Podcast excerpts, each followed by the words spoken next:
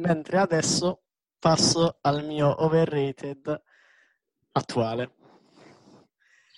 Per me un giocatore overrated dell'NBA di oggi è Stephen Curry.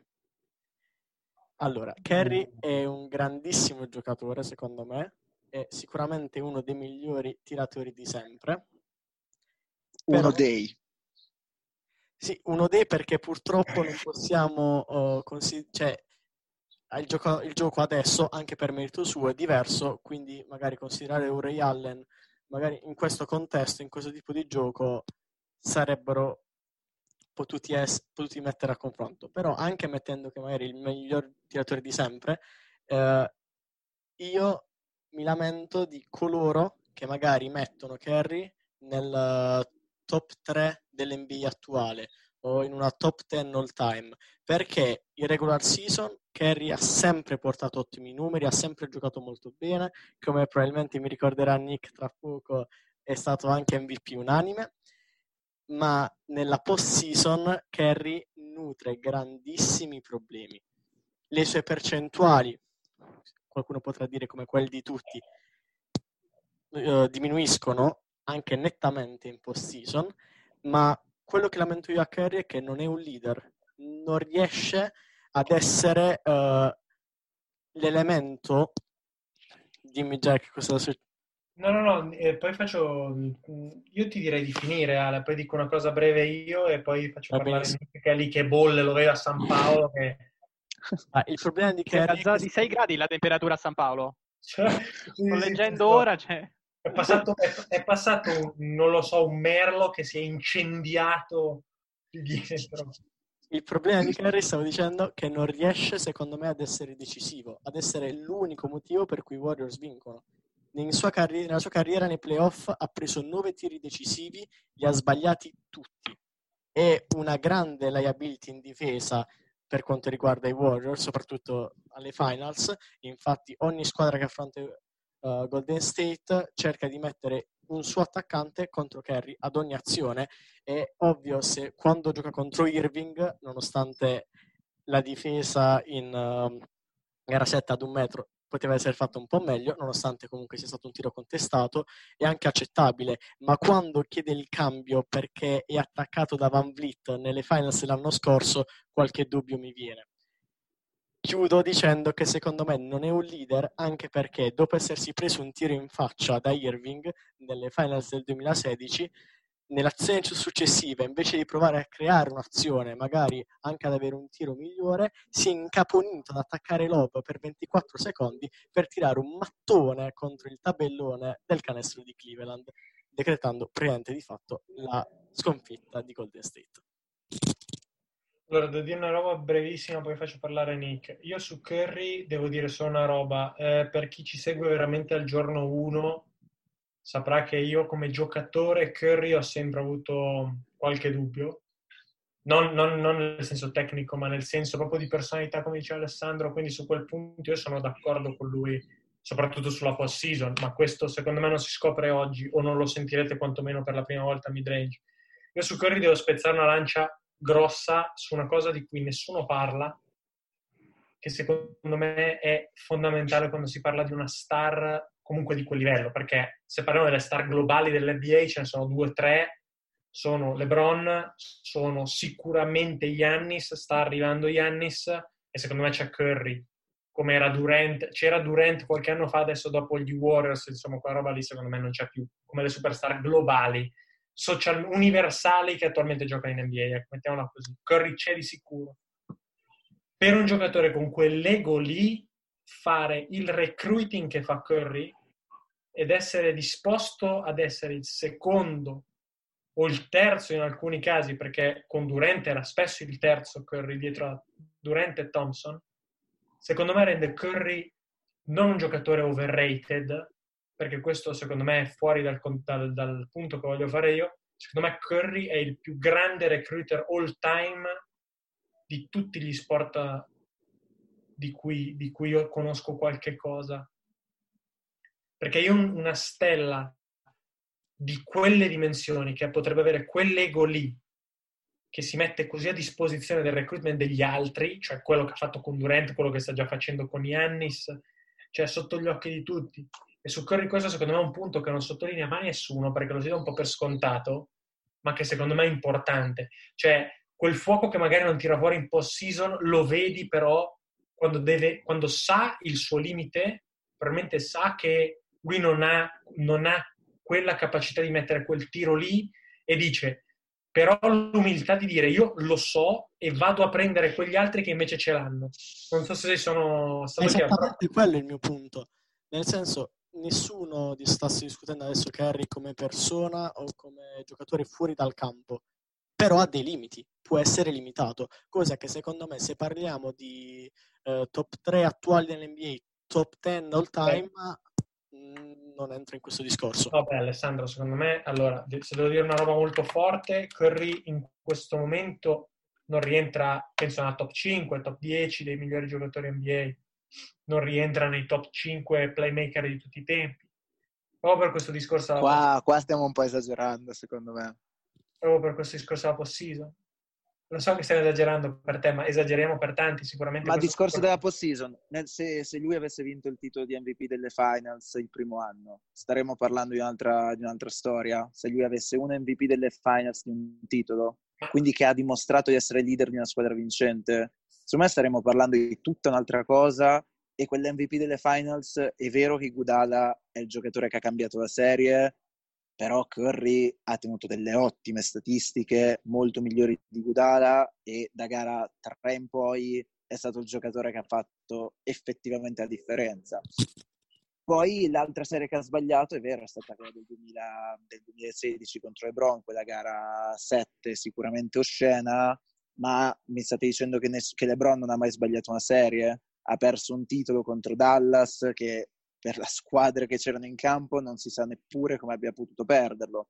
Nel senso, sono tanti grandi giocatori che hanno sbagliato delle serie importanti e Curry i primi due anni di cui Golden State era forte si meritava sicuramente su l'MVP delle finals sopra Iguodala e l'anno della clamorosa rimonta di Cleveland ci sono stati tanti episodi che ne fosse girato uno singolo in una maniera diversa staremo parlando di una delle migliori pointer di sempre, fa 73-9 in regular season, MVP unanime, vince il titolo, vince MVP delle finals, stagione perfetta.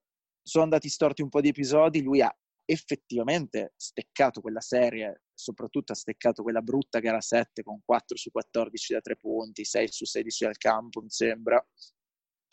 Però penso sia, tra virgolette, umano poter sbagliare una serie dei tiri che lui eh, ha preso negli ultimi secondi per andare in vantaggio, per fare pareggio in una serie playoff. Mi ricordo sicuramente il buzzer beater contro New Orleans, con, eh, che c'era quel canestro da tre punti con fallo di Davis clamoroso. Quindi non è vero che non è stato mai incisivo ai playoff. E comunque stiamo parlando di un giocatore che faceva 26.5 punti partita ai playoff, che lo classifica 28, eh, ma che 28esimo, lo classifica ottavo all time quindi non mi sembra così un choker durante i playoff. La serie, la, la rimonta del 3-1 contro chi si è passata tanto per le mani di Clay, ma tanto per le sue. Quest'anno contro Houston, quel secondo tempo da quasi 30 punti con gli altri fuori. Il fatto è che è vero che c'era KD, è vero che KD forse chiudeva le partite, ma quella era la squadra di Steph o di KD. Le prime final sono state un dominio di Kevin, ha fatto 35 partite e passa. Però quella Golden State giocava così per Curry. È Curry che l'ha trasformata in una delle dinastie più forti della storia. Tutto passa davvero per le sue mani. Quindi, secondo me, è molto riduttivo non considerarlo leader perché quella era quel tipo di squadra perché c'era lui. Anche Duncan ha un tipo di leadership completamente diversa e Curry, il suo tipo di leadership, ha improntato una squadra in quella direzione e poi hanno, su cinque anni hanno perso due titoli in cui quelle due serie, le uniche due sconfitte, chiaramente Curry non ha fatto il massimo, perché se Curry avesse giocato al, me- al massimo delle sue possibilità, staremmo parlando di cinque titoli in fila. Non l'ha fatto, ma questo non toglie che ha fatto delle signori performance ai playoff e personalmente io mi sono innamorato di Steph nel, nei playoff del 2012, se non sbaglio, in cui contro San Antonio e contro Denver fece delle cose allucinanti. Secondo me però Nick c'è anche differenza tra leadership tecnica, che secondo me quella di Curry è indiscussa, e leadership a livello di carattere.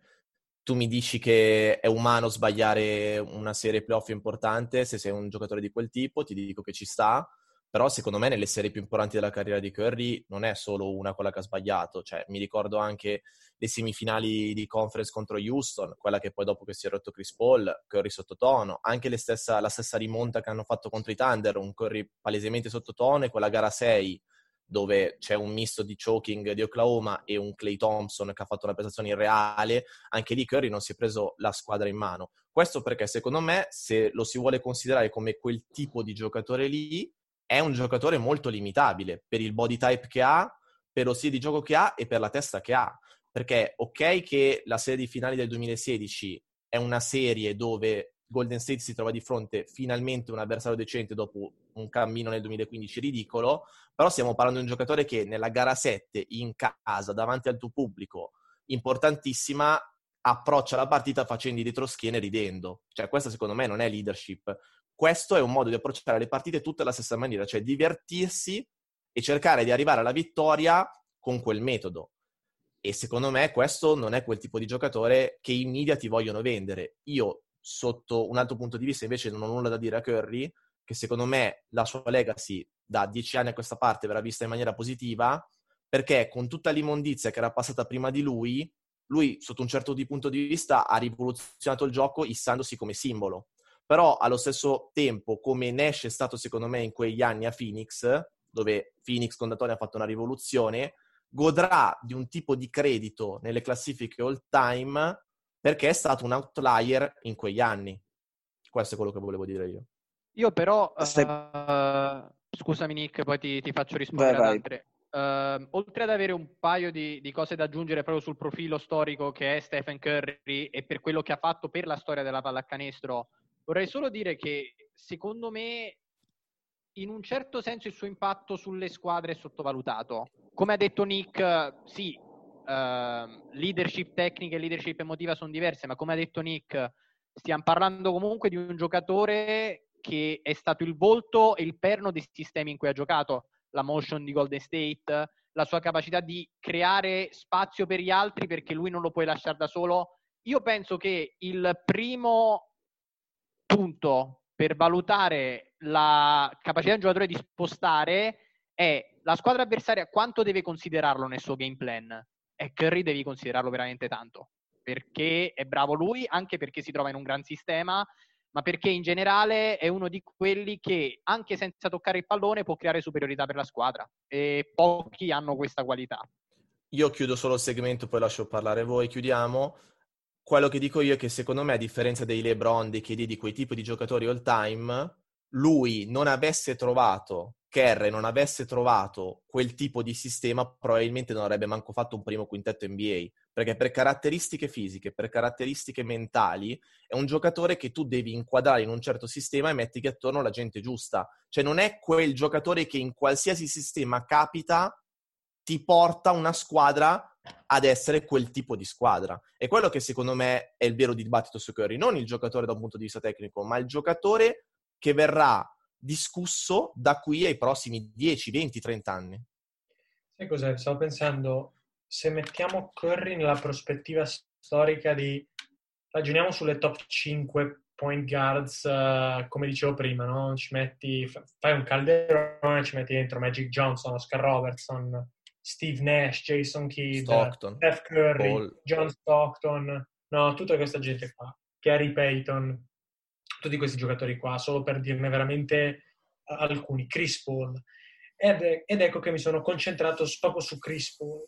E secondo me la differenza tra Curry e Paul è che qual è stata la differenza tra Curry e Paul come carriera? secondo me, è che Steph Curry ha avuto la fortuna enorme che capita a pochi giocatori di capitare nell'ambiente giusto, con l'allenatore giusto, al momento giusto della sua carriera. Una fortuna che non solo non ha avuto assolutamente Chris Paul, che è capitato nel contesto sbagliato, con gli allenatori sbagliati per praticamente la totalità della sua carriera, ma è successo a tanti altri giocatori. E se da un lato guardiamo Curry come uno dei primi tre point guard di tutti i tempi, secondo me non lo è, ed è per questo che io sono d'accordo con Alessandro nel dire che overrated, non guardiamo invece Chris Paul così unina, uh, un, all'unanimità uh, su questo punto, no? E invece secondo me dovrebbe essere il contrario, cioè Chris Paul dovrebbe essere visto come uno dei top 3 ogni epoca, perché secondo me non ha mai avuto problemi di leadership, se non ai Clippers dove c'era un certo tipo di cultura, quando c'era Chris Paul almeno, eh, che non ha mai avuto problemi di tirarsi indietro nel momento decisivo, un grandissimo difensore nonostante la taglia, un giocatore completo. Non lo so ragazzi, io, so, io con Curry ho, ho il problema quando lo paragono a questi giocatori qui che secondo me gli manca un po' di di quel qualcosa dentro. Non che non sia un campione, perché Curry è un campione assoluto, sia dentro che fuori dal campo, ma è proprio sulla valutazione al time di Curry che io ho qualche dubbio. Su cui io... è proprio, ed è il paragone con Chris Paul, che secondo me tra i tanti c'è un suo contemporaneo che l'ha fatto a livello altissimo, che mi vengono più dubbi in assoluto. Beh, premetto che secondo me è molto difficile paragonare Curry a Paul perché sono forse i due antipodi di cosa significhi essere un playmaker se Chris Paul è il playmaker eh, degli altri tempi, di comunque riuscire a far girare la palla in un certo modo e coinvolgere tutti, Curry è un playmaker realizzatore e che crea spazio per la squadra grazie ai suoi movimenti e non grazie alla sua visione o non grazie ai suoi passaggi. Volevo replicare solo sul punto di aver avuto fortuna sul, sul sistema, sul prime, che è stato fortunato con Kirk come allenatore. Diciamo che Curry è esploso davvero nei playoff con Mark Jackson, in un sistema diverso e noi stiamo tanto parlando di sistema Warriors, ma il sistema Warriors è il fatto che ci fossero gli Splash Brother e che Draymond Green fosse un lungo con una buona visione di gioco.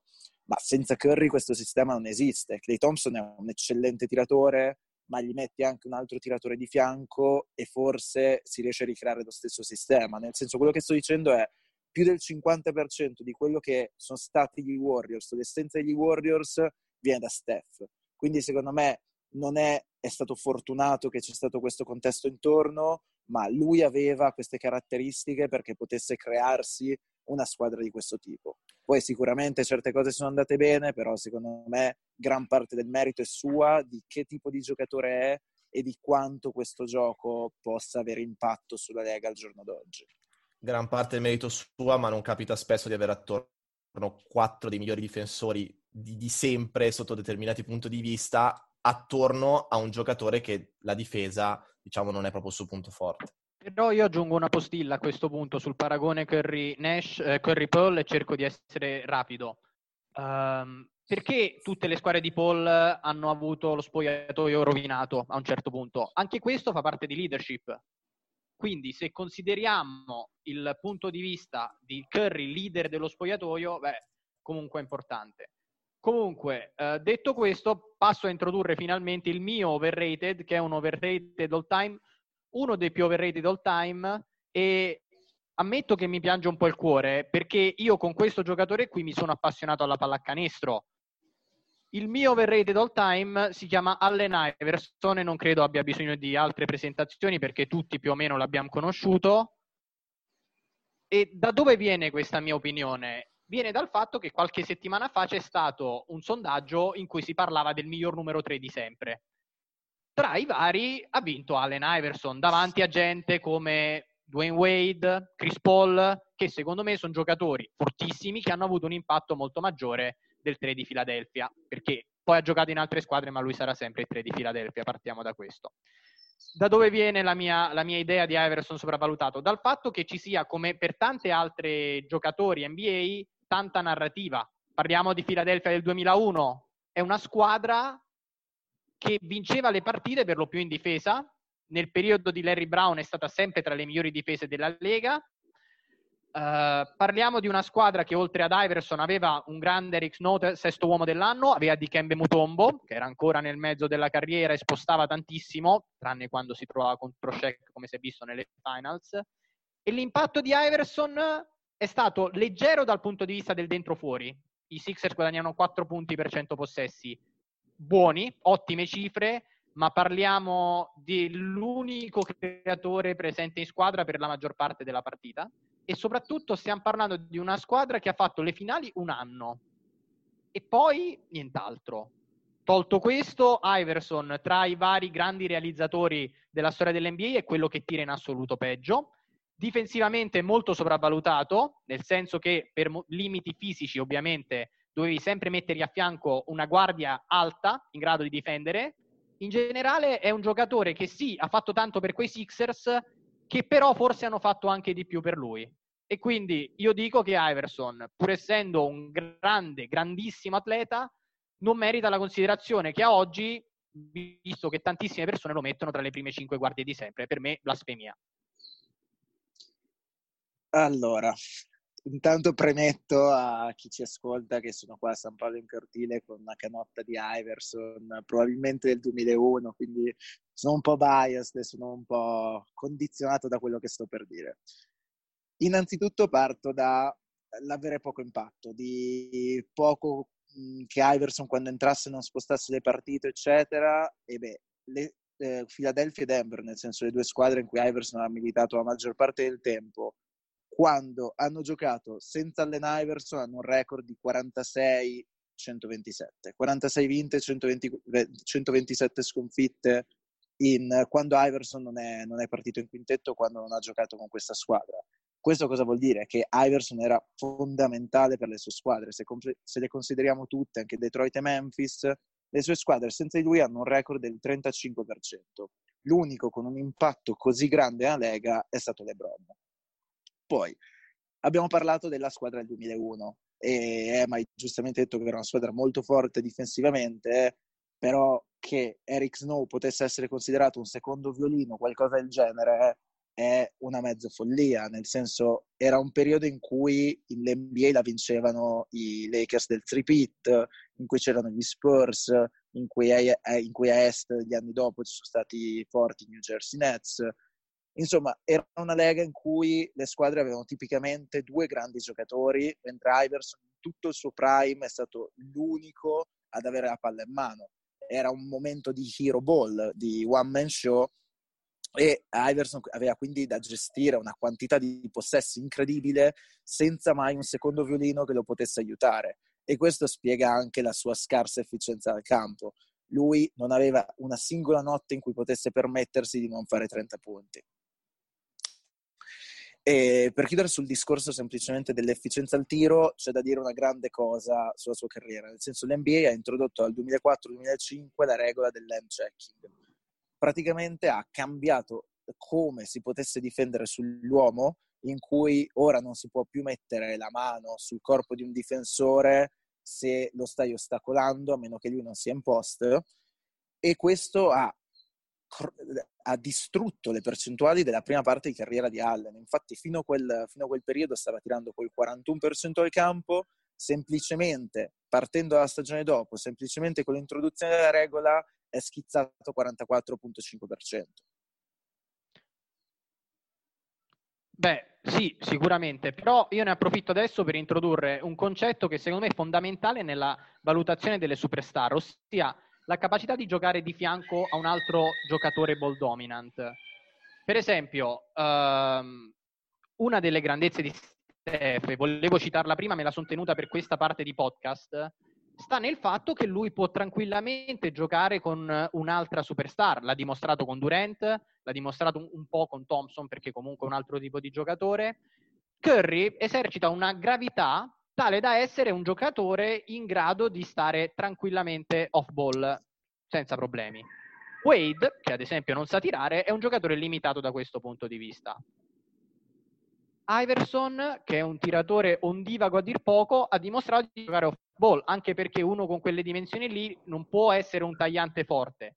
Aggiunge un playmaking discutibile e secondo me comunque è un quadro di un grandissimo attaccante, un super realizzatore, ma limitato rispetto ai più grandi di tutti i tempi, che è quello che voglio portare avanti io.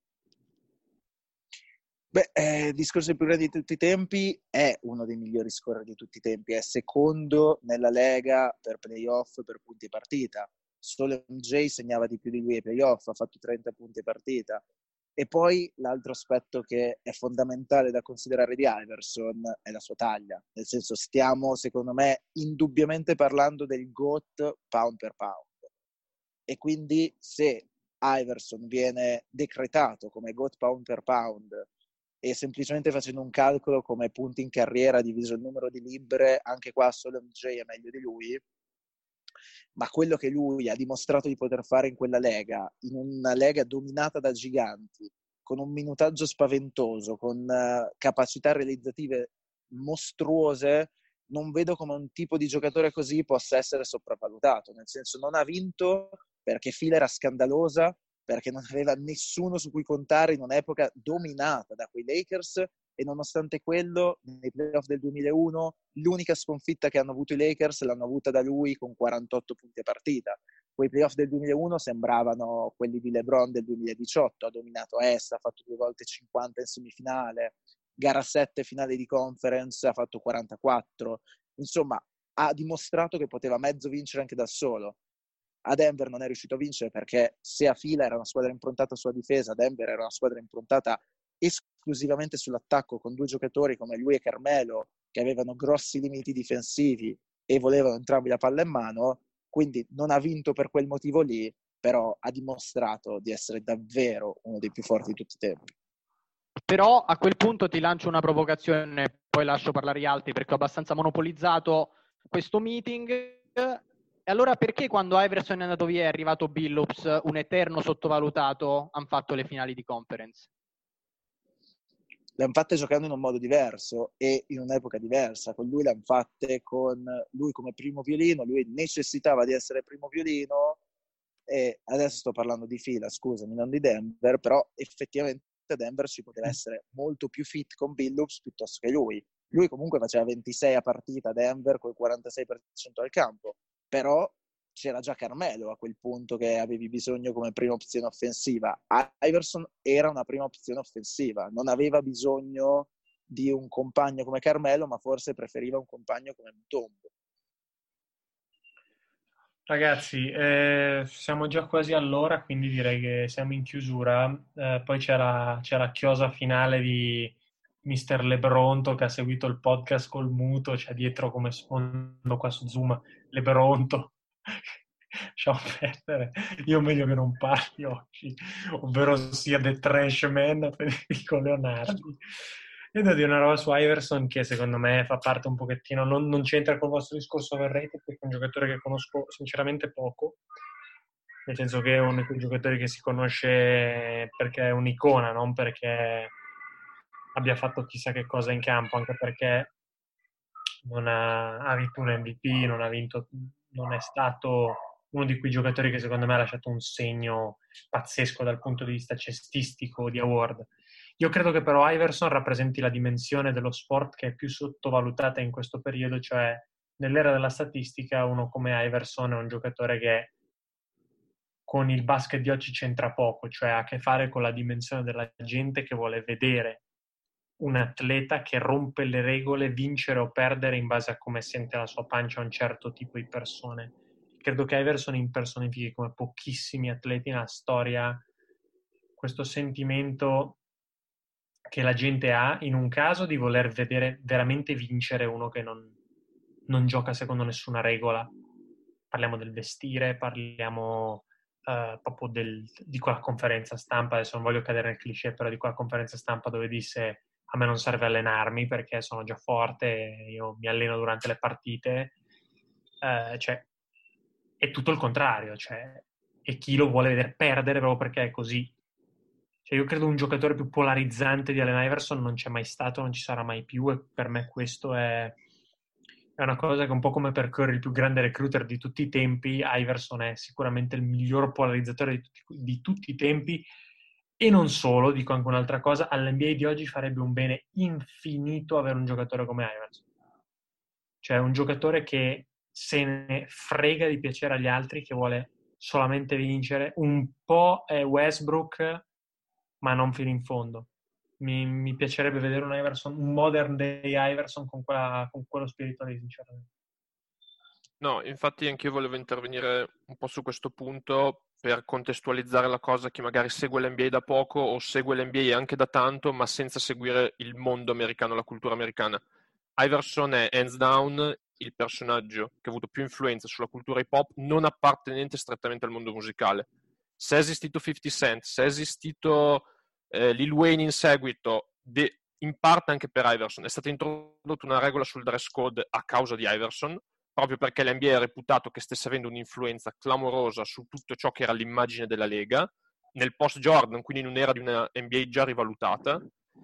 E, e sì, ed era un personaggio polarizzante, un personaggio polarizzante e soprattutto eh, un personaggio fuori dal campo. C'è un documentario bellissimo su Netflix che racconta anche tutte le vicissitudini giudiziarie, mi permetto di dire in buona parte ingiuste, che si è dovuto affrontare siccome appunto veniva dalla Georgia, che è uno stato, abbast- soprattutto in quegli anni, molto duro con gli afroamericani, che sarebbe potuto benissimo diventare un giocatore di pari livello in un altro sport come il football. Quindi un personaggio che ha avuto tutto dalla vita da un punto di vista di talento, però allo stesso tempo ha lottato come pochissimi giocatori nella storia NBA contro tutto un altro sistema di società americana. E quindi per questo agli occhi soprattutto di tanti giovani afroamericani che l'hanno vissuto in quel tempo, avrà sempre un posto nel cuore particolare e quindi per questo magari può vincere un sondaggio davanti a Wade, davanti a Chris Paul, ma l'avrebbe vinto penso anche contro altri giocatori più ulteriormente più forti, più riconosciuti nella storia. Per citare LeBron, you could never question his heart. Quello che faceva Iverson davvero, la sua voglia di vincere, il suo cuore. Se guardate questi documentari si vede proprio la sua passione che coinvolgeva a 360 gradi tutto e qualcosa per cui non potevo, almeno personalmente, non innamorarmi. Sì, diciamo che come ho detto, ragazzi, di Iverson eh, ce ne servirebbero almeno uno nell'NBA di oggi dove, dove ci perdiamo un po'. Eh, dopo mi danno del nostalgico però su Facebook, quindi mi, mi fermo. Ragazzi, io direi che abbiamo sforato di brutto, abbiamo fatto il solito casino pazzesco, siamo a 50 cieco, un'ora, non so, ho perso il conto. Eh, ringrazio tutti, nel senso che abbiamo fatto una cosa un po' diversa oggi, abbiamo fatto un po' di conversazione, una roba un po' più casalinga, visto che siamo a casa, così ci dovrete fare sapere sulle nostre pagine se vi è piaciuto oppure no. Vi rimando alla nostra pagina Instagram che è midrange-rb per seguire eh, il midrange 2K Rebuild che faremo in diretta Twitch a partire da lunedì. Uh, in cui la nostra redazione con i nostri fan ricostruiranno la squadra scelta dai fan, cioè i New York Knicks di Alessandro, che è bello carico. Prima, mo- prima mossa, ci prendiamo una prima d'aiuto, ragazzi, lo dico subito. I fossili ce la danno. Ma abbiamo, abbiamo così bisogno di una trentesima scelta? No, guardate che gli, gli Come jazz, lotta! I jazz, I jazz su 2K precipitano. È stra irrealistico. Cioè, ah, su 2K? Ehi, ma, ma sforiamo le due ore, eh? Stai attento. Ragazzi, dai, siamo in chiusura. Io direi di salutarvi e grazie a tutti per l'ascolto e ci risentiamo qui su Midrange settimana prossima. Speriamo di avere un ospite e magari il, ehm, adesso facciamo lo spin-off uh, su 2K, ma forse facciamo lo spin-off NFL. Finalmente settimana, nelle prossime settimane introdurremo questa cosa. Ciao a tutti e grazie. Ciao ragazzi. We are all entitled to sexual health, just as much as physical and mental health. We want to make it easier for folks to find resources. However, they engage with us, there's no wrong door. So it's important that people are able to get access to care that is affirming. Talking about what their sex life is, about their concerns, and to make sure they're healthy. Do it for them. Do it for you, Montgomery County. Your sexual health matters. Visit doitforumc.org.